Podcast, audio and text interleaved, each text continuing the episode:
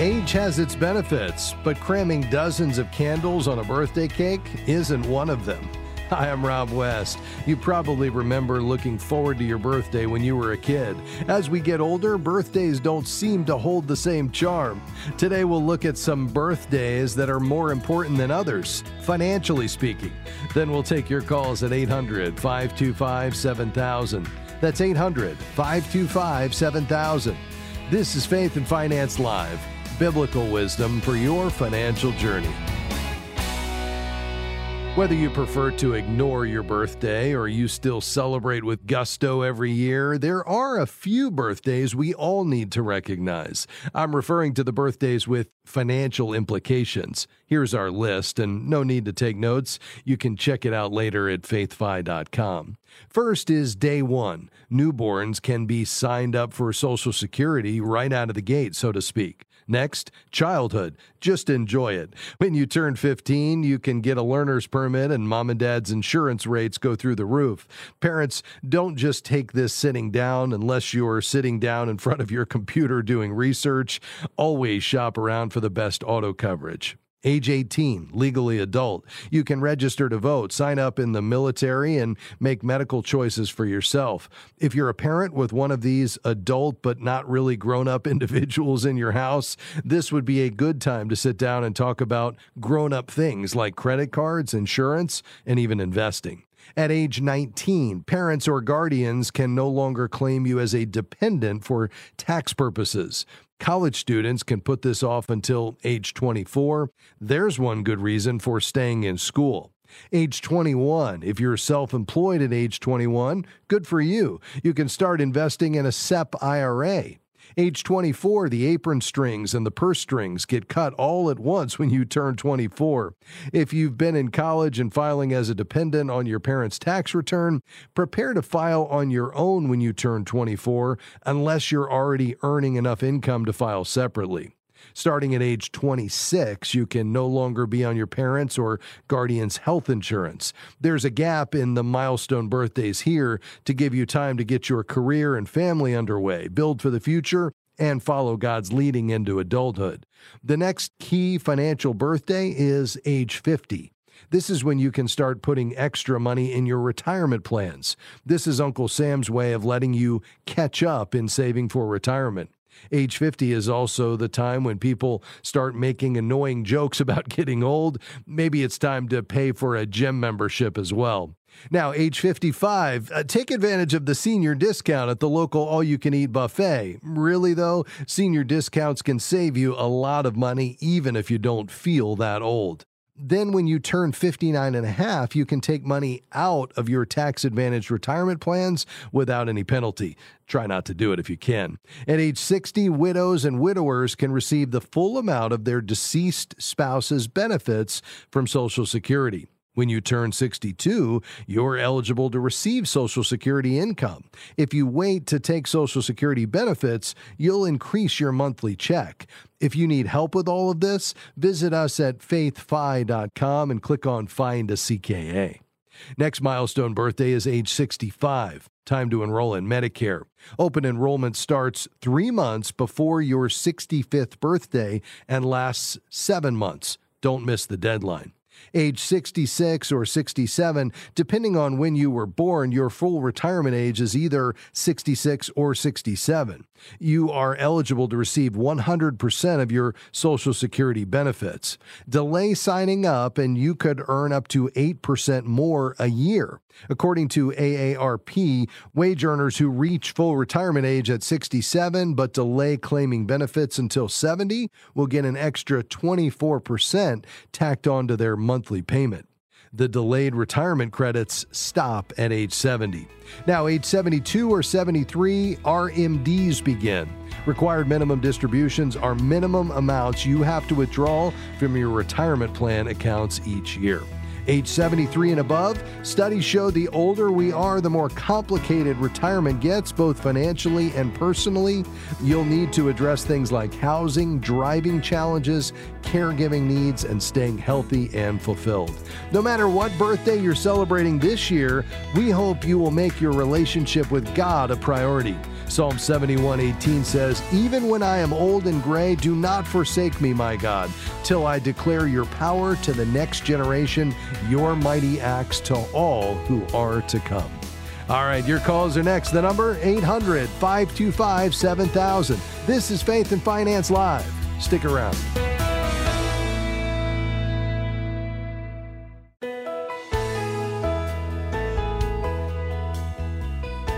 The opinions offered during this program represent the personal or professional opinions of the participants, given for informational purposes only. Any information provided is not intended to replace advice from a financial, medical, legal, or other professional who understands your specific situation.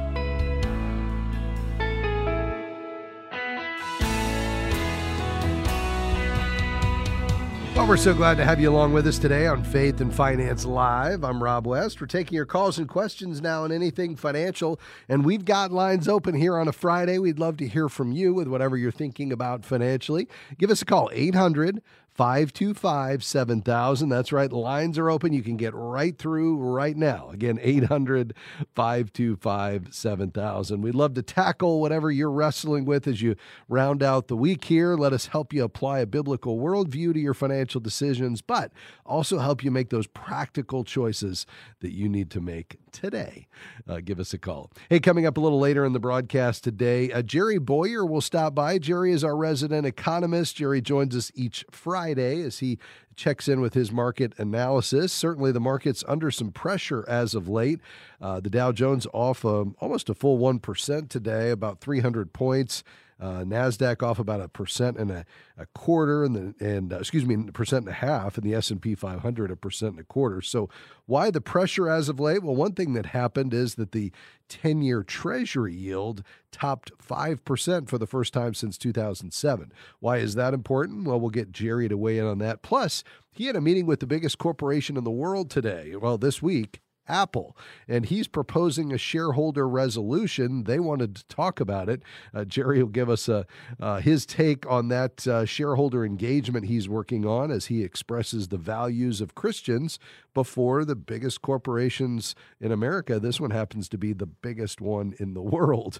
Uh, he'll give us an update a little later in the broadcast. Of course, taking your questions today. Their calls are coming in quickly, and we'll get to those here in just a moment. We've got just a few lines open today as they're stacking up 800 uh, 525 7000. You know, uh, I was talking uh, earlier this week um, in preparation for an interview we'll do in a couple of weeks to Dr. Gary Chapman, uh, the author, of course, of the five love languages and we were talking about money as an asset in marriage. You know, so many people think about, well, money is that biggest stumbling block in marriage. It's cited most often as one of the reasons that led to divorce. Well, how can we flip the script? Uh, Dr. Chapman and I were talking about how it can actually be an asset. You know, some of the keys to that number one, plan ahead so you uh, you're rested and your time together is uninterrupted when you talk to your spouse about money. Uh, pray and invite Jesus to be present when you discuss money. Listen to each other without judgment. Uh, create a spending plan that considers both of you. Uh, you know, and the FaithFi app is a great way uh, to do that. Also, if you've been keeping your finances separate, we strongly recommend that you bring them together. Also, express your concerns calmly and compassionately. You know, 1 Peter 4 8 speaks to this. It offers a helpful reminder. Above all, Keep loving one another earnestly, since love covers a multitude of sins.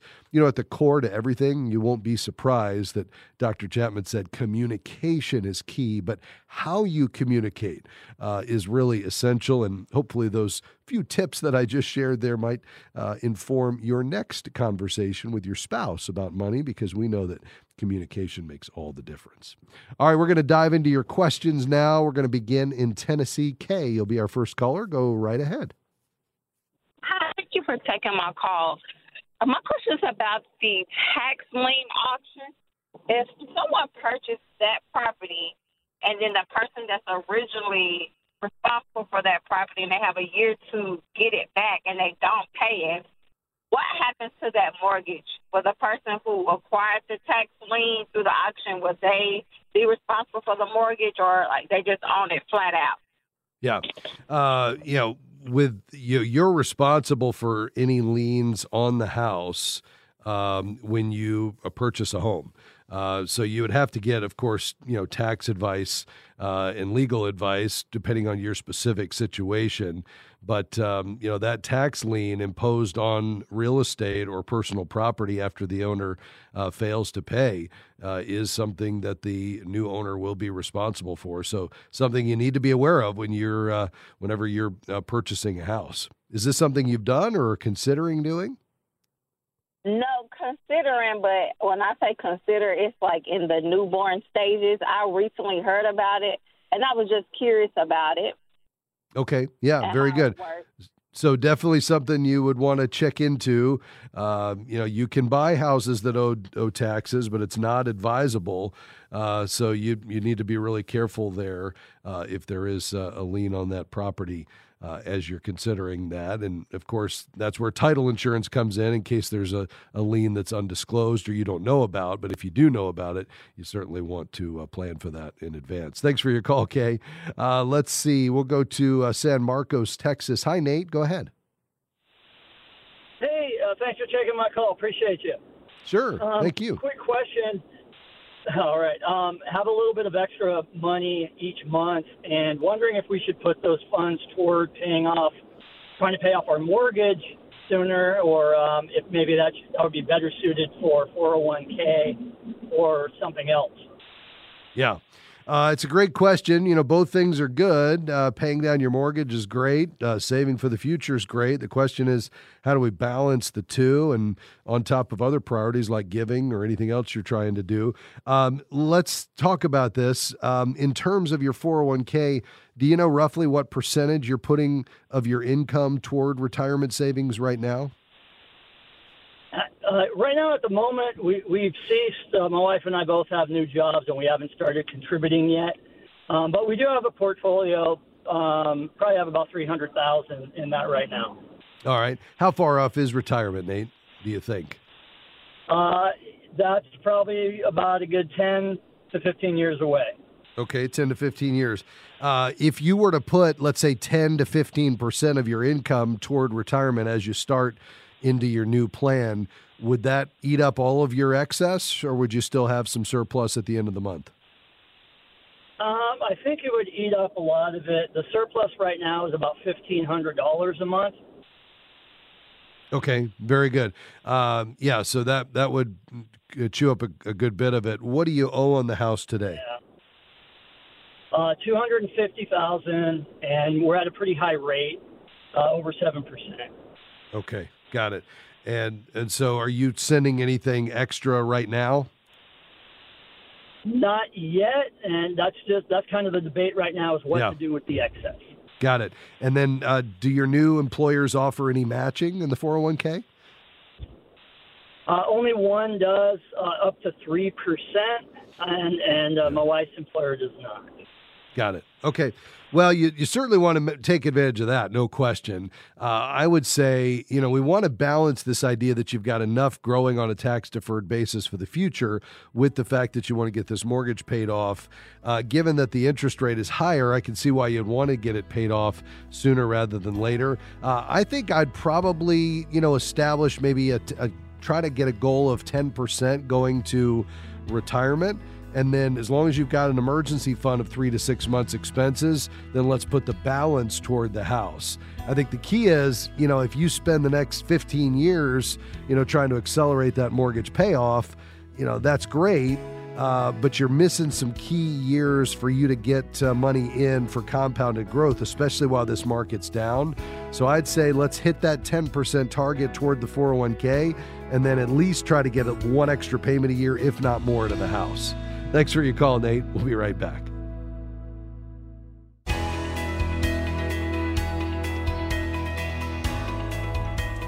Great to have you with us today on Faith and Finance Live. I'm Rob West. We're taking your calls and questions today. Just a couple of lines open 800 525 7000. Uh, let's head to Florida. Hi, Rick. Thanks for calling, sir. Go ahead. Yeah, how you doing? No, thank you for having me. Um, Absolutely. I just had a question. I property um, we lost you there for months. a second, Rick. I, I, apologize. We have just a gap in your uh, comment there. Why don't you start over and, and, go ahead with your question? Yeah. Um, I purchased the property about three, or four months ago, and I sold it, and I got proceeds from the property. And I'm wondering if it's best for me to pay off another investment property that I owe, so I can just pay it off completely, or invest it in like mutual funds or something like that. Sure. Well, you know, this is a, a good question, and it's one that really relates to your goals and objectives that should be informed really by your values. What are you trying to accomplish? Um, eh, so, this was a short term capital gain. Is that right? Did you have a profit on it? Yes, correct. Okay. So, it'll be taxed, that profit will be taxed at uh, likely at the same uh, rate as your ordinary income. So just make sure you plan for that. You don't want that to catch you by surprise. Uh, so now, uh, give me a rundown of what you have. You've got the proceeds of this property, which is approximately how much? About two hundred and ninety thousand. Okay. And I and, owe on my on my other property, I owe about two hundred and eighty thousand. Okay. And, and is that a rent? Is that a, a rental property? Yes, I I um have residual income about twenty seven twenty nine hundred dollars a month. Okay, yeah, great. And um, what other assets do you have? What other investable assets do you have? I have 401k. I have um um just it, just 401k. I have a four hundred one k. Okay, and how much is in there roughly? About two hundred thousand. All right, and are you actively contributing to that? Yes, fifteen percent. Okay, uh, great. Yeah, that's excellent. And then, is your uh, primary residence? Do you have a mortgage on that? Yes, I have, a, I have another primary mortgage. Correct. Yes. Okay. And so, what are the interest rates on your primary mortgage, and then the one on this second rental property? The interest rate on my primary is two point eight. On the invest on the second rental property is five five point five. Okay, got it. And then um, with the rental income, uh, obviously you're servicing the debt. Do you do you have something left over typically in a typical month from the rental property? Yes, about um, four hundred dollars. Okay, but obviously, if you paid off the mortgage, you'd have more than that because now you'd you'd have that property that you yeah. And you plan on keeping this for for a good while. Yes, yes, part right. of my retirement there. Okay, cool. Yeah, and then do you have some extra liquid savings beyond the proceeds of this property sale that you would consider your emergency fund? Yes, I have about 40,000 savings. Okay, great. Yeah, I mean, I like this a lot, Rick, because it really you know the the return on that money when you pay off that rental property uh, mortgage is a guaranteed five and a half percent. And although you could get that in a cd today uh, you're not going to get that probably for too much longer. I mean uh, the federal reserve uh, chairman was out today saying they're probably going to keep rates up pretty high, close to where they are now, if not a little higher, probably until well into 2024. So, you know, for the next year or so, you could get a, a one year CD at five and a half. But even today, if you tried to get a five year CD, you'd have to, you know, you'd be down at 4.6. Now, you could invest this money, it's taxable money. So, as you had profits on it, you'd pay capital gains, just like you did with the, the other property on the sale.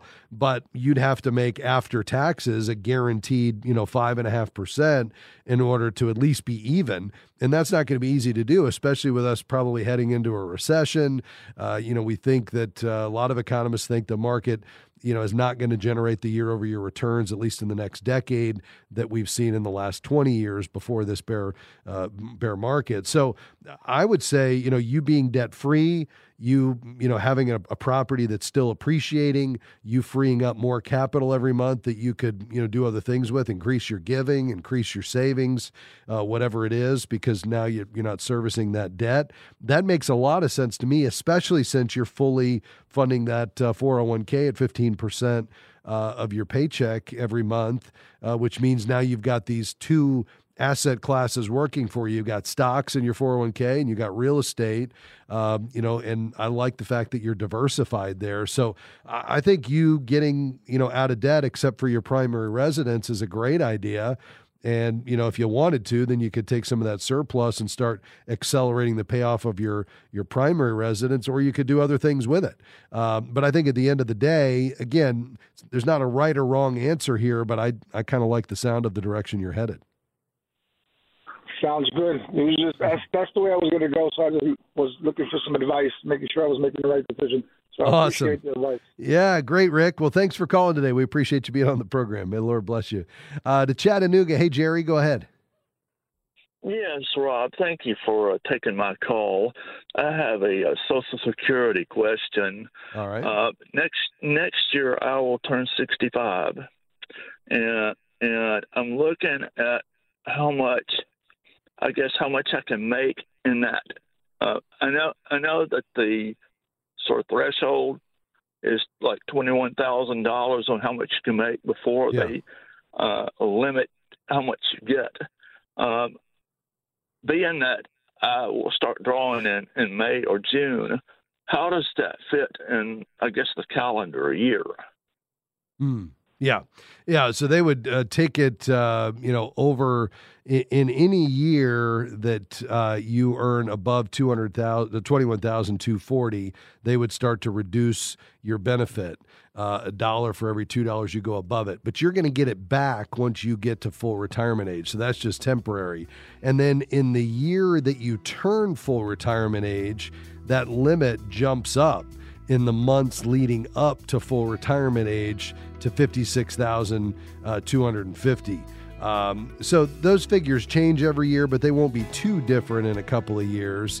But again, you know, those limits, even though it's going to, you know, temporarily reduce uh, that benefit, uh, once you get to full retirement age, they're going to calculate how much they withheld from you because you earned over the limit, the 21,240, and then the 56,000 in the year that you turn full retirement age. And then they're going to bump up your check accordingly until you've been fully repaid. So eventually you're going to get all that back. So it's not really a whole lot of a consideration here. I hope that helps, Jerry. We'll be right back.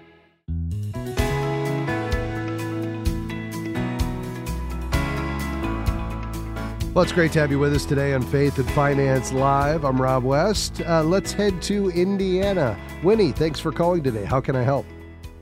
Thanks for taking my call. Um, my husband and I are retired. We both work part time, but we have about two hundred thousand dollars in retirement. And I'm wondering, I would like to use some of that money while I'm still alive and enjoy it with my family. So I would like to take like maybe ten thousand dollars out a year and spend that on a vacation for my family, grandkids, and then my husband to use part of that money for a vacation for just us. And I'm wondering, is am I being making a smart decision or not? Yeah, well, I certainly appreciate that. You know, money is a tool, and part of that tool is for us to enjoy it and build memories with our family. So there's nothing wrong with taking a vacation. Uh, you know, at the same time, we want to use it to save for the future and provide and even to give. And so we've got these competing priorities that we have to navigate. And I think that's one of the challenges of being a steward, which is great as we go before the Lord and we say, Lord, what would you have me to do? Um, but let's talk through this for a second. So you said you have 200,000. What is the source of these funds, Winnie? Um, it's their uh, re- retirement funds from where from our retirement. They're from our retirement. We got them like some was we put money aside, and then also our employers matched it. Okay. So is So this like current? in a 401k. Okay. So you it's currently in a 401k, 200,000. Yes. Okay. And then uh, what is your age, if you don't mind me asking? Uh, we're both 66. Okay. And so you're both fully retired at this point? We are we retired a little bit early because we wanted our jobs were stressful, and we thought, you know, we're going to Yeah. be short a little bit of money in the long run, but we wanted to enjoy our life. Got it. So All right. we both we both we both work part time, and we make Okay. about thirty five thousand dollars between the two of us. Okay. So you you are still working part time. Uh, so you've got about thirty five thousand in income. Plus, are you taking Social Security yet? Um, yes, we are. Okay. Uh, when did you start that?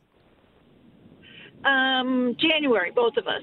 Okay. And does the thirty five thousand is that just from your part time work, or does that include Social Security? Part time work. Okay, got it. And the thirty-five thousand plus Social Security does that just cover your bills, or do you have something left over at the end of the month? Um, I just got a raise, which is that thirty five part of that thirty five thousand. So we probably have three or four hundred dollars extra at the end of the month. Okay, got it. And what about when you, um, you're, let's say at some point down the road, you guys are unable to work for pay. Um, what you know, what other assets do you have besides the 200,000 in 401ks? Anything? Um, we have a house. It has a small mortgage on it, and we recently got it. Um, a realtor friend came by and told us how much it would be worth. So um, if we sold it, we're expecting clear about a hundred thousand dollars. Okay, but that's where you live, and you you don't plan to move anytime soon. We were wanting to downsize, but our mortgage is so small, we'd be paying more money to get a new house, even Yeah. if it were smaller. Right. So no, we're not pla- we're not planning on moving unless one of us goes passes away or we're not able to physically take care of ourselves, and we are pretty healthy. Yeah. Okay. Very good. Uh, but that's it. Then the home plus the uh, the two hundred thousand is roughly all of the assets that you have. Correct. Yes. Okay. And then, do you have what I would call an emergency fund? Do you have some liquid savings?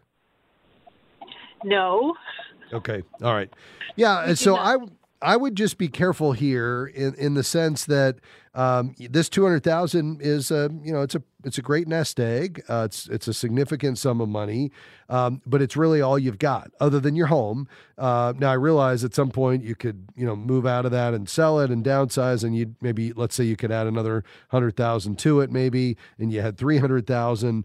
But that's all you've got, and that needs to last for the rest of your life. Now, right now, you're in a great spot because you've got you know three or four hundred dollars extra per month um, and because you're working part time. Um, but let's say that part time income were to go away. One of you is no, or both of you are no longer able to work, or you know whatever it might be for health reasons or otherwise. You'd be, you know, really tight because, you know, I would typically advise somebody in their retirement years to only withdraw about 4% a year. Um, so four percent a year on two hundred thousand is eight thousand dollars. So that could, I mean, that's almost that ten thousand, you know, that you said you'd love to set aside uh, to be able to, you know, enjoy. And so perhaps you say for the next few years we are going to take that 8000 and just you know enjoy it. This is a, a season of life where we're healthy we've got things we want to do we want to travel and you know that's great. But i, I think the, the question is just given the fact that you don't have any emergency reserves and in this season of life i'd love for you to have at least you know six months worth of emergency reserves. So if you're living on 4000 a month you know that's $25,000 that I'd love for you to have in savings. You don't have that. So if something comes out of left field unexpectedly, um, you know, you don't have anything to fall back on apart from withdrawing from your 401k. So I would just be a little careful there because it, it seems like as you know, you guys wanted to retire a little bit earlier and move to part-time pay. That's fine. Uh, I mean, that's, you know, your call, but we don't have, you know, a lot in the way of assets and we don't have anything in the way of liquid assets that don't generate a taxable event when we withdraw them. So I guess for that reason, I would just say go really slow and let's try, especially while you all are still working, let's try to limit your lifestyle in such a way that you really can sock some money away in savings to get up to that you know goal of, of 15 to 25,000 in emergency reserves as quick as you can because by the time you all fully retire whenever that comes and that's you know something you'll have to pray through and think through um, you definitely need that emergency reserve there that you can fall back on for the unexpected and then every bit of that 200,000 is going to be important to be able to make up for any income that goes away when you stop working. And right now, if you all stop working tomorrow, it's not enough. You draw that two hundred thousand down. Uh, you know, if you if the Lord tarries and you're in good health and you live another twenty years, that two hundred thousand wouldn't last if you had to pull forty thousand a year out of it. Does that make sense? It totally makes sense. Yes. Yeah. So I, I think what would be good here, Winnie, is for you all to connect with an advisor and just do some retirement planning. I'm not I'm not trying to scare you in any way. I just want you to be thoughtful. And, you know, when we're managing God's money, it's a combination of, you know, we want to be wise and faithful stewards, and we want to trust the Lord as our provider. Uh, and we want to set goals in light of our values as believers. And so, where is God taking us, and what is He doing in our life, and how can we use money as a tool and enjoy it, and provide, and give it away, and also save it to be appropriate? You know, save it for that day where we need to rely on it.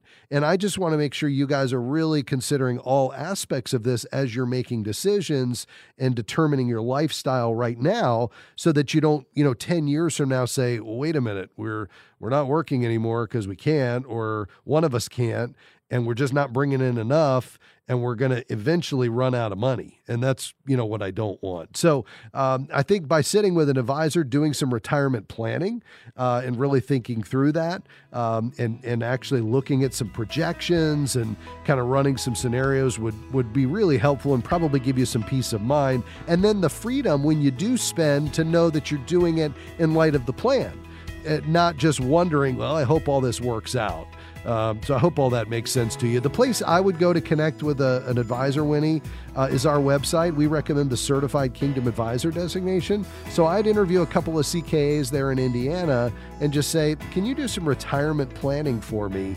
Um, and they would actually help you, you know, probably on an hourly basis or just for a fee.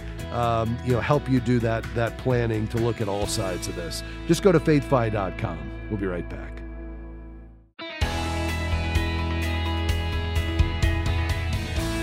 Great to have you with us today on Faith and Finance Live. I'm Rob West. Uh, here on a Friday, we like to take your calls and questions about anything financial, but we have a special feature that we enjoy, and that is that Jerry Bowyer stops by, our resident economist, to share his insights on the market uh, and the economy. And uh, Jerry's with us now. Jerry, uh, let's start with the economy. Uh, the headline today is that the 10 year Treasury yield has topped 5% for the first time since 2007. Uh, is that weighing on the markets, and why is that significant?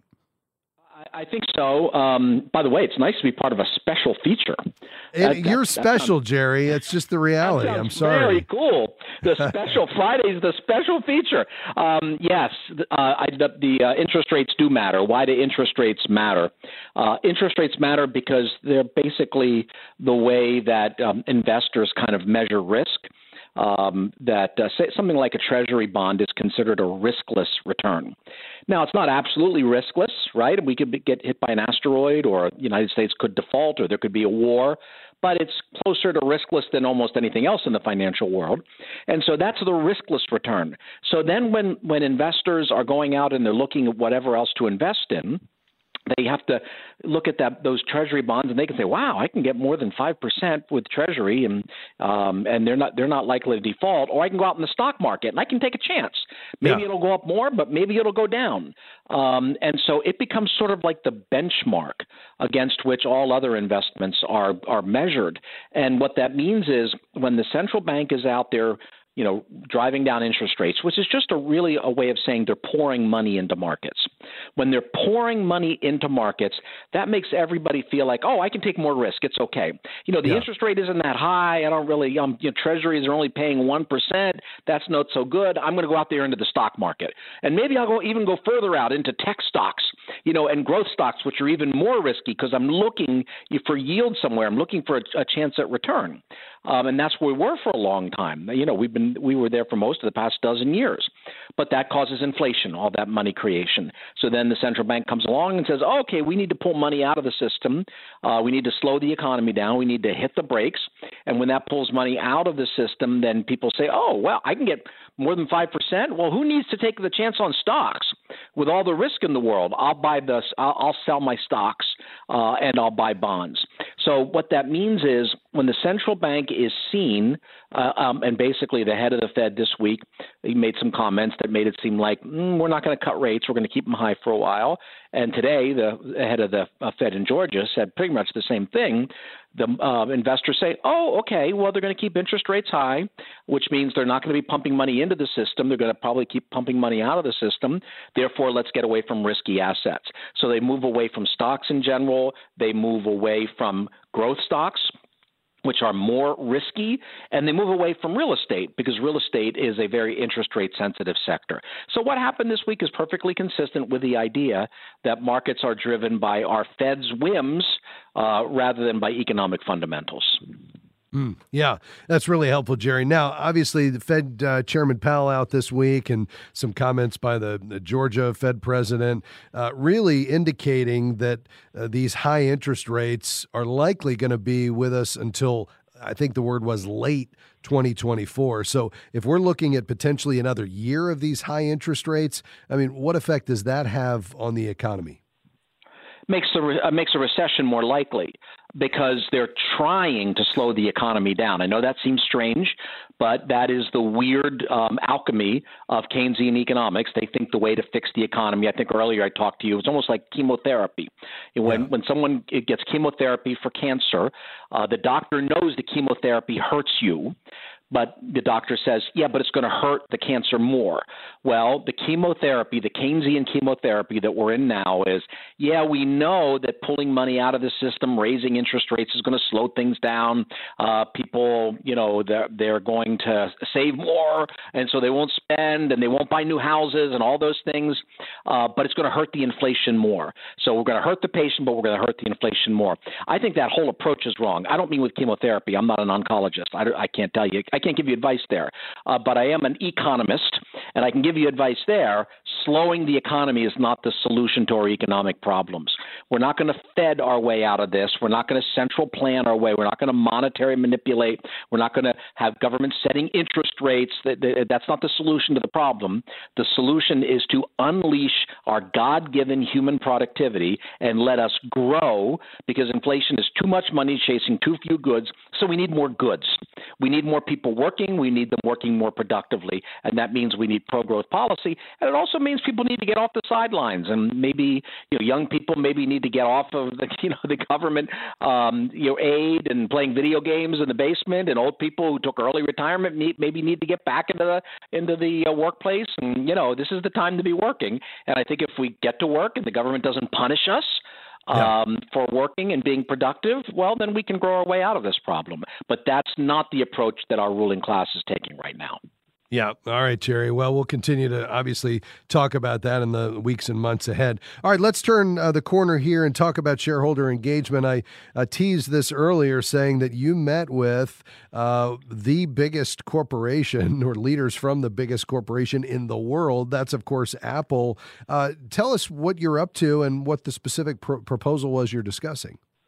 Well, what we're up to is trying to find out what they're up to. Um, and they've had a history of having what appears to be biased treatment of content in their app store. Um, so, for example, they took down the Olive Tree, which is a Bible app, and they took down a Quran app. Now, I'm not a Quran person, but I'm a religious liberty person, right? So um, I think that people ought to be able to read the Quran and the Bible, and you know, we'll see which one wins out, which way. but yeah. but you have to be able to get the app and read it in order to have that conversation. That's right. They did that at the request of the Chinese communist government, and we're challenging that a little bit because you know you don't have to do everything that tyrants say. You can define you can defy tyrants, and they also took down something called the Manhattan Declaration, which was basically a very mainstream Christian document that said that that uh, marriage is between a man and a woman, and we ought to protect the sanctity of life. And some people objected to that, and they took it down. So we said, well, how are you making these decisions? It seems subjective. And then I read back to them their own written standards which are incredibly subjective. You know, we support, you know, sharing whatever viewpoints people have just so long as it's not offensive or harm people or hurt our reputation. And how will we know? How will we know? We'll know it when we see it. That's literally a quote. We'll know it when we see it. When you've crossed the line. Well, I'm sorry, that's not good enough because when I see something that says that marriage is between a man and a woman and that the unborn should be protected, I look at that and I don't see offensive content. I'm not offended by it, but apparently other people are offended by it. So when you go by the standard of we're going to take down something that offends people, then you have to ask which people are you asking? So either you have to have objective standards, which basically allow a lot of viewpoint diversity, or you can leave it vague, but then have a balanced group of people who are interpreting that. It looks like from history like they've had vague standards, and then the people making the decision are really only concerned about offending certain groups and not about offending other groups. So this was part of a conversation about a proposal that is a, a resolution that's proposed to go on the ballot at their annual meeting, and so it was a meeting to discuss that. Um, and they intend to fight that. They don't want to put it on their ballot. Um, they'll take that to the SEC, and we'll write back. Uh, I like our chances, although you never know for sure. And if so, that goes on the ballot, and then um, in this particular case, the proponent, the shareholder, gets to make their case unfiltered directly to the board of directors and to the shareholders of Apple to make the argument for why we believe that you ought to leave your politics and your cultural preferences aside and have a wide variety of freedom when it comes to who gets to be on your app store. Yeah, and that's the big idea behind shareholder engagement, Jerry. It's that, uh, well, anyone can do this, but you're representing uh, faith based shareholders that want their values expressed to these com- companies as they make decisions, right? Yeah, absolutely. And you know, here's the thing. I understand that people are offended. Listen, you can download Grand Theft Auto app on Apple, and you can pretend to um, steal cars, and you can pretend to kill prostitutes. I'm offended by that. But I'm not saying that they should be taking down everything from the App Store that offends me. I think we need to have a broader conversation, which means that I think there's a lot of offensive stuff that, that people can get on their App Store. I think that I've seen coverage that's very in favor of Antifa, which was out there committing violence. But I think we should have the conversation. I don't think we should take down everything that offends us. But what we can't, so we can have either have a broad conversation you know, like you know, the idea everyone gets to speak and then we debate it, or you can have a narrow conversation and say, oh, we're going to carefully curate. But what I don't think is tolerable is to say we're going to be intolerant of conservative and Christian views, but very tolerant of other views. That's just not fair, and it hurts the reputation of the company, and it invites political backlash, and it's bad. It's it's bad for our culture, but it's bad for shareholders, and shareholders are who management is supposed to be working for. Yeah, that's exactly right, Jerry. Well, I'm grateful that uh, you're standing up for uh, the faith investors and asking the hard questions. And it seems like this is beginning to get through. You're starting to see some signs that uh, corporations are taking note of these conversations, right? Absolutely. Yeah, lots of signs. Corporations and proxy advisory services, there's real progress being made, which is really amazing. Um, but, you know, what you do is you look at them and you say, yeah, they look like giants and we're small, but that's not really the issue. The issue is what are we called to do? Let God fight the battles, but we have to make the case. We have to stand up and say it. Uh, and what we found is that that's actually been more effective than even we had hoped that it would be. Yeah, very good. All right, Jerry, always appreciate your time, my friend. Have a great weekend. We'll talk to you next week. God bless. All right, you too. Uh, just before uh, before the last break, we were talking to another caller, also named Jerry, not Jerry Bowyer, who was asking about Social Security. He uh, called back and said, "Can you clarify what about the the year I uh, retire or I start taking benefits? And I've earned more prior to starting to take benefits, uh, do I get to earn more than the $21,000 cap? And it seems that there is a prorated amount, and they would actually look at the equivalent of the monthly amount of the full uh, benefit. So just check with your CPA on that. Thanks for calling. Faith and Finance Live is a partnership between Moody Radio and Faith Fi, and we'll see you next week. Bye bye.